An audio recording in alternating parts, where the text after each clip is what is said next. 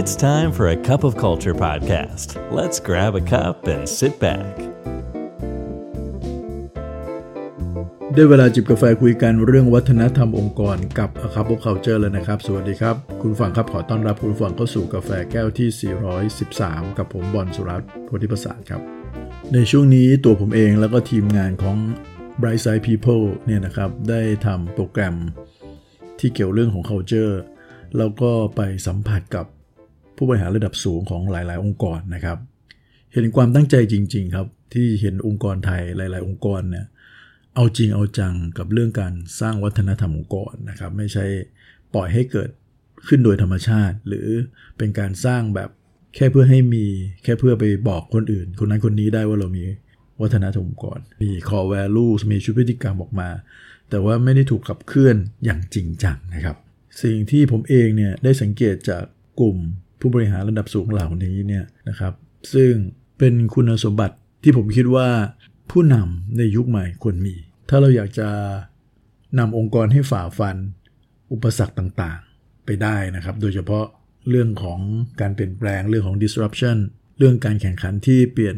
รูปแบบไรทิศไรทางมากขึ้นซะทุกวันแบบนี้ ผู้นำต้องรู้จักปรับตัวเร็วนะครับ แล้วผู้นำต้องไม่เอาตัวเองเป็นศูนย์กลาง แล้วก็ไม่จำเป็นต้องเก่งต้องเด่นไปซะทุกเรื่องนะครับ เราเปิดพื้นที่เปิดโอกาสให้คนรอบข้างบ้างนะครับ ใครจะรู้ครับว่าไอเดียดีๆ ข้อมูลดีๆ วิธีการใหม่ๆเนี่ยอาจจะนำพาไปสู่คำตอบที่ดีได้นะครับ เหมือนที่จิมคอลลินส์นะครับเขาเคยบอกไว้ในหนังสือ Good to Great ว่า ผู้นำตัวจริงขององค์กรเนี่ยจะต้องบริหารจัดการอีโก้ของตัวเองนะครับ แล้วก็เอาการนำองค์กร เอาเป้าหมายใหญ่ขององค์กรเนี่ยเป็นหลักมากกว่าที่ตัวเองจะต้องดูโดดเด่น ตัวเองจะต้องชนะไปสักทุกเรื่อง และนี่คือสิ่งที่ผมเห็นจากผู้บริหารในระหว่างที่ทำโปรแกรมต่างๆ ในช่วงนี้นะครับ ว่าผู้บริหารที่ประสบความสำเร็จเนี่ยเขาจะมีสิ่งหนึ่งคล้าย ๆ กัน คือการจัดการกับอีโก้ของตัวเองได้นะครับแล้วก็ไม่จำเป็นจะต้องโดดเด่นท่ามกลางคนอื่นเสมอ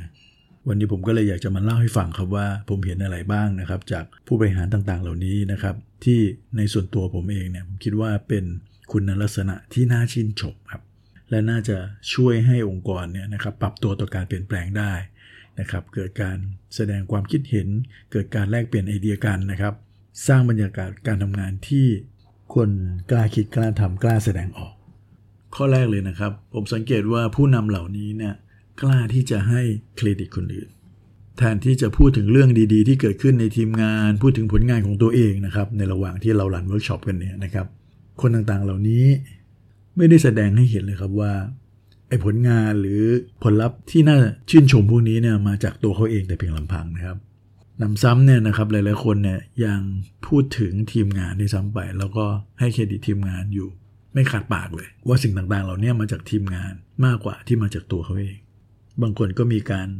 เอ่ยชื่อทีมงานขึ้นมาด้วยนะครับ ซึ่งจริงๆ ผมก็ไม่รู้จักอะครับ ว่าทีมงานคนนี้คือใครนะครับ แต่ว่าขนาดผมพูดไปผมก็ไม่รู้จักเนี่ยเขาก็ยังเอ่ยชื่อ คนนั้นคนนี้ออกมาว่า มันเป็นเพราะว่าคนนี้ทำงานหนัก มันเป็นเพราะว่าทีมนี้อยู่เบื้องหลัง ซึ่งในเวิร์กช็อปพวกนี้เนี่ยเกือบทุกเวิร์กช็อปนะครับจะมีเบอร์หนึ่งขององค์กรนั่งอยู่ด้วย แปลว่าอะไรครับ แปลว่าผู้บริหารระดับรองที่ให้เครดิตกับทีมงานตัวเองเนี่ยก็เป็นเหตุทำให้นายของตัวเองได้ยินด้วยครับ ผมว่านี่น่าชื่นชมมาก อันนั้นเป็นอันแรกครับ อันที่สองเนี่ยผมได้ยินคำหนึ่งอยู่เรื่อย ๆ จากผู้บริหารที่ตั้งใจทำงานนะครับแล้วก็อยากเห็นผลลัพธ์ดีๆเนี่ยก็คือว่าเขากล้าที่จะยอมรับความผิดพลาดนะฮะเวลาเขาเอ่ยเรื่องที่มีปัญหาขึ้นมาเนี่ยเขากล้ายอมรับว่าสิ่งเหล่านั้นน่ะเขามีส่วน หรือเขาตัดสินใจพลาดไป หรือเขาน่าจะทำอะไรได้ดีได้มากกว่านี้นะครับ ไม่ใช่เพียงแค่ให้เครดิต คนอื่นก็พูดง่ายเรื่องดีๆ ยกให้คนอื่น แต่เรื่องที่มีปัญหาบางครั้งเรากล้ายอมรับว่ามันเป็นปัญหาของเรา ซึ่งผู้นำหลาย ๆ คนนี่ทำตรงกันข้ามนะครับ เรื่องดีๆ เอาเข้าตัว เรื่องมีปัญหาโยนให้ทีมงานอะไรเป็นต้น ซึ่งอีกครั้งนะครับ การที่เขาพูดถึงปัญหาพวกนี้ก็พูดให้ CEO หรือเจ้านายตัวเองที่อยู่ในเวิร์กช็อปได้ยินด้วยเช่นเดียวกันนะครับ ซึ่งอันเนี้ยก็จะรู้สึกว่ามันเป็นความกล้าหาญเลยนะครับสำหรับผู้นำยุคใหม่ที่ ไม่ได้มองว่าเรื่องความล้มเหลวความผิดพลาดมันเป็นเรื่องที่ให้อภัยไม่ได้ หรือมันจะเกิดไม่ได้เลยในชีวิตของคน มันเป็นเรื่องปกติในการทำงานของคนที่ทำงานอย่างตั้งใจนะครับ ที่มันจะต้องเกิดความล้มเหลวความผิดพลาดบ้าง อันนี้ก็เป็นสิ่งที่เห็นนะครับ อันที่ 3 เลย อันนี้ก็ชัดเจนครับ ผมเห็นว่าผู้นำที่ประสบความสำเร็จที่มีโอกาสได้สัมผัสในช่วงนี้ก็คือว่า เขาเป็นผู้นำที่สอนได้ครับ ตัวผมเองเนี่ยก็ไม่ได้มีอายุที่มากกว่าผู้นำทุกคนที่มาอยู่ด้วยกันนะครับ บางคนก็น่าจะรุ่นราวคราวเดียวกับผมนะครับ หรือบางคนเนี่ยอายุมากกว่าผม พอสมควรเลยครับ แต่สิ่งหนึ่งที่เราสัมผัสนะครับ แล้วผมก็เชื่อว่าเป็นตัวร่วมกันขององค์กรที่ตั้งใจที่จะสร้างวัฒนธรรมองค์กรที่ดีเนี่ยก็คือผู้นำเนี่ยสอนได้กล้ายอมรับว่าตัวเองไม่รู้นะครับ แล้วก็กล้าแสดงออกให้เห็นว่าตัวเองอยากจะดีขึ้น อยากจะเก่งมากขึ้น คนเก่งตัวจริงเนี่ยอยากเก่งมากขึ้นนะครับ แต่คนเก่งไม่จริง โดยส่วนใหญ่จะจัดการกับอีโก้ตัวเองไม่ได้ กลัวว่าคนอื่นเขาจะรู้ว่าเราไม่รู้ กลัวเขาจะไปล่วงรู้ อะไรบางอย่างที่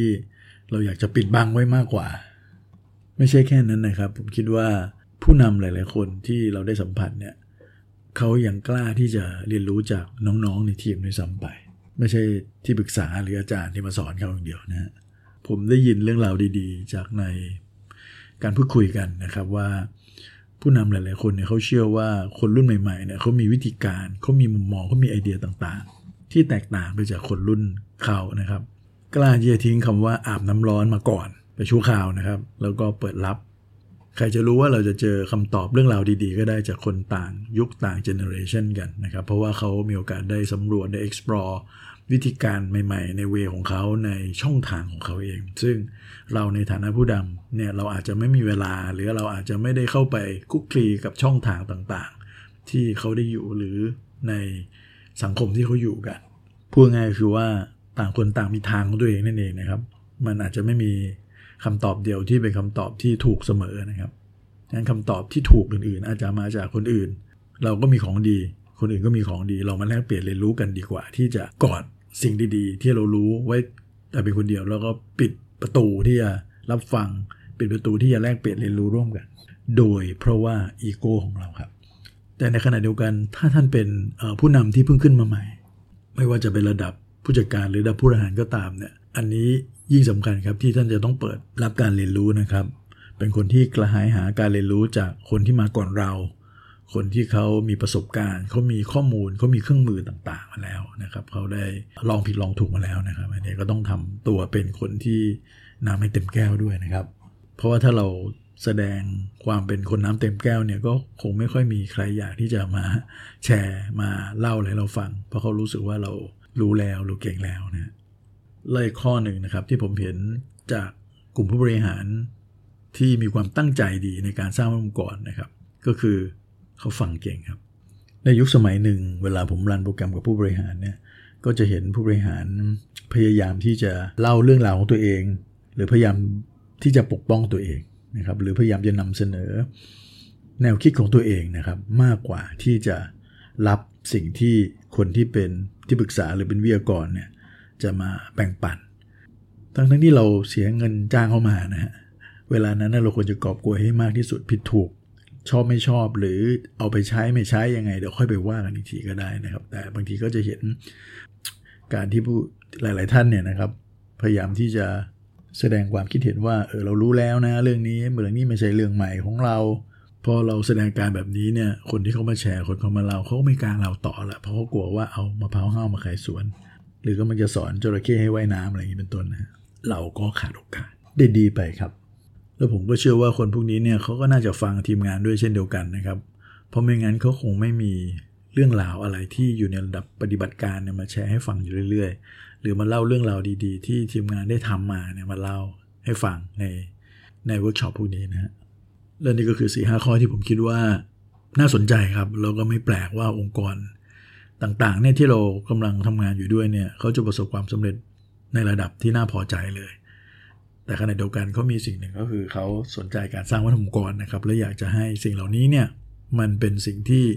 เกิดขึ้นอย่างตั้งใจในองค์กรนะครับ มากกว่าจะปล่อยให้มันเป็นตามธรรมชาติ หรือไปฝากไว้กับคนแต่เพียงอย่างเดียว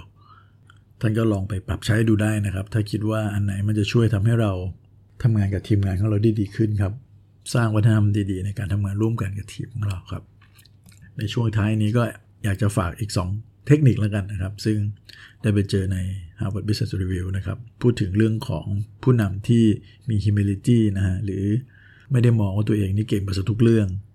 เนี่ยเขาทำอะไรกันเขาทำสองเรื่องเนี้ยนะครับผมว่าเนี่ยสำคัญแล้วก็ไปปรับใช้ได้ง่าย ๆ เลย แล้วก็น่าจะทำให้เกิดบรรยากาศที่ผมเล่ามาสักครู่นี้ได้ดีขึ้นด้วยนะครับ อันแรกนะครับ แทนที่เราจะคอยสั่งงานหรือคอยต้องบอกทีมงานเราว่า ต้องทำอย่างนั้นต้องทำอย่างนี้ซะอย่างเดียวเนี่ยครับเราลองใช้วิธีนี้ได้ครับ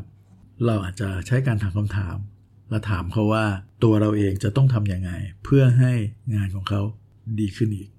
เห็นไหมฮะหมายถึงว่าเราจะช่วยเขาเราจะ support เขายังไงได้มากขึ้น เพื่อให้เขา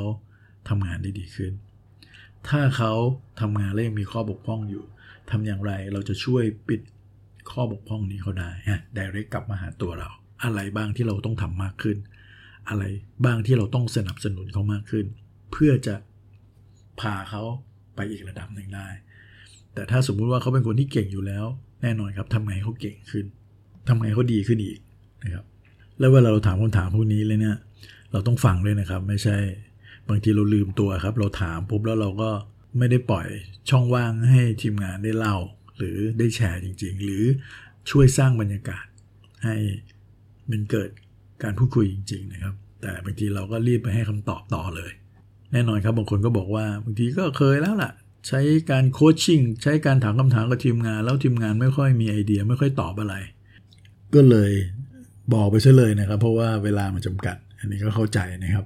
ไม่เป็นไรครับหลายๆเรื่องเราให้เวลามากขึ้นได้ เช่นวันนี้เขาไม่รู้เขาตอบไม่ได้เขาคิดไม่ออก มันอาจจะเป็นเรื่องใหม่สำหรับเขาเพราะเราไม่ค่อยได้ใช้คำถามกับเขา เขาคิดไม่ทันนะครับ ก็เดี๋ยวพรุ่งนี้ค่อยมาบอกก็ได้ คิดออกแล้วค่อยมาบอกก็ได้นะครับ ให้เวลาได้ครับ แล้วอย่างที่ในหลายๆ EP เราพูดแล้วครับว่าไอเดียหลายๆอย่างคำตอบดีหลายๆอย่าง มาจากพนักงานครับ เพราะเขาเป็นคนที่อยู่หน้างงาน บางคนเก็บคำตอบนี้ไว้ เก็บไอเดียต่างๆ นี้ไว้กับตัวเองเยอะแยะมากมาย อย่ารอให้เขาเอาไอเดียเนี่ยไปทำงานกับคนอื่นนะครับ หรือไปออรอวันที่จะไป เป็นสตาร์ทอัพไปเป็น SME ของตัวเองแล้วเอาไอเดียนี้ไปใช้กับตัวเองอย่างเดียวนะครับเราใช้คำถามดีๆกับเขาเราอาจจะได้ไอเดียนี้เอามาใช้กับเราเลยณวันนี้เลยก็เป็นไปได้ครับนะครับ นั่นก็เป็นวิธีแรก วิธีที่2นะครับก็คือการสร้างพื้นที่ปลอดภัยบรรยากาศที่ปลอดภัย หรือเราใช้คำว่า psychological safety ในการทำงานร่วมกันกับคนอื่น สร้างวัฒนธรรมเลยครับว่า การแสดงความคิดเห็นนะครับ การ พูดอะไรที่มันดูเหมือน คนอื่นเขาไม่เคยทำมาก่อนเนี่ยนะครับ หรือแม้กระทั่งมนุษย์มนาเขาไม่ทำกันเนี่ยนะครับ แต่ถ้ามาจากความตั้งใจความปรารถนาดีต่อองค์กรเนี่ยสามารถพูดได้แชร์ได้ และการกล้าทิพคิดกล้าทำกล้าแสดงออกเขาเหล่านี้จะไม่นำมาซึ่งผลลบใด ๆ กับตัวเขาเลยนะครับ ผลลบในที่นี้ไม่ใช่เรื่องหมายถึงเรื่องการลงโทษ แต่เพียงอย่างเดียวนะครับ ผลลบในที่นี้เนี่ยอาจจะหมายถึงการใช้คำพูด ประชดประชันเล็กน้อยจากเรา หรือแม้กระทั่งการที่เราจะมีสีหน้าท่าทางในเชิงลบ โดยที่เราไม่รู้ตัวเขา ซึ่งจริง ๆ ครับคนเป็นผู้นำต้องมีสติอยู่เสมอว่าบางครั้งเราก็ไม่รู้ตัวครับเราด้วยด้วยการพูดจาเราก็บอกว่าเราไม่เคยพูดจาให้ร้ายอะไรแต่ สีหน้าท่าทางนี่จัดเต็มมากเลยบางทีเราไม่รู้ตัวนะครับงั้นเราก็ต้องมีวิธีคิดแบบนี้เป็นตัวเบื้องต้นก่อน ไม่ใช่เรื่องง่ายยอมรับนะครับ เพราะมันเป็นเรื่องของจิตวิทยาเลย แล้วต้องใช้เวลา แต่ถ้าเราไม่เริ่มวันนี้เลยเนี่ยนะครับ พื้นที่ปลอดภัยไม่เกิด ความปลอดภัยในเชิงจจิตวิทยาไม่เกิดเนี่ย คนก็ไม่กล้าหรอกครับที่จะแสดงไอเดีย ไม่กล้าที่จะทำสิ่งต่างๆ ที่ผมพูดมาก่อนหน้านี้นะครับ ให้มันเกิดขึ้นได้จริงครับ ก็ฝากไว้ในกาแฟแก้วนี้นะครับ วันนี้กาแฟหมดแก้วแล้วนะครับ อย่าลืมนะครับ ไม่ว่าเราจะตั้งใจหรือไม่ก็ตามเนี่ยวัฒนธรรมองค์กรจะเกิดขึ้นอยู่ดีครับทำไมเราไม่มาสร้างวัฒนธรรมในแบบที่เราอยากเห็นกันล่ะครับ And that's today's Cup of Culture. See you again next time.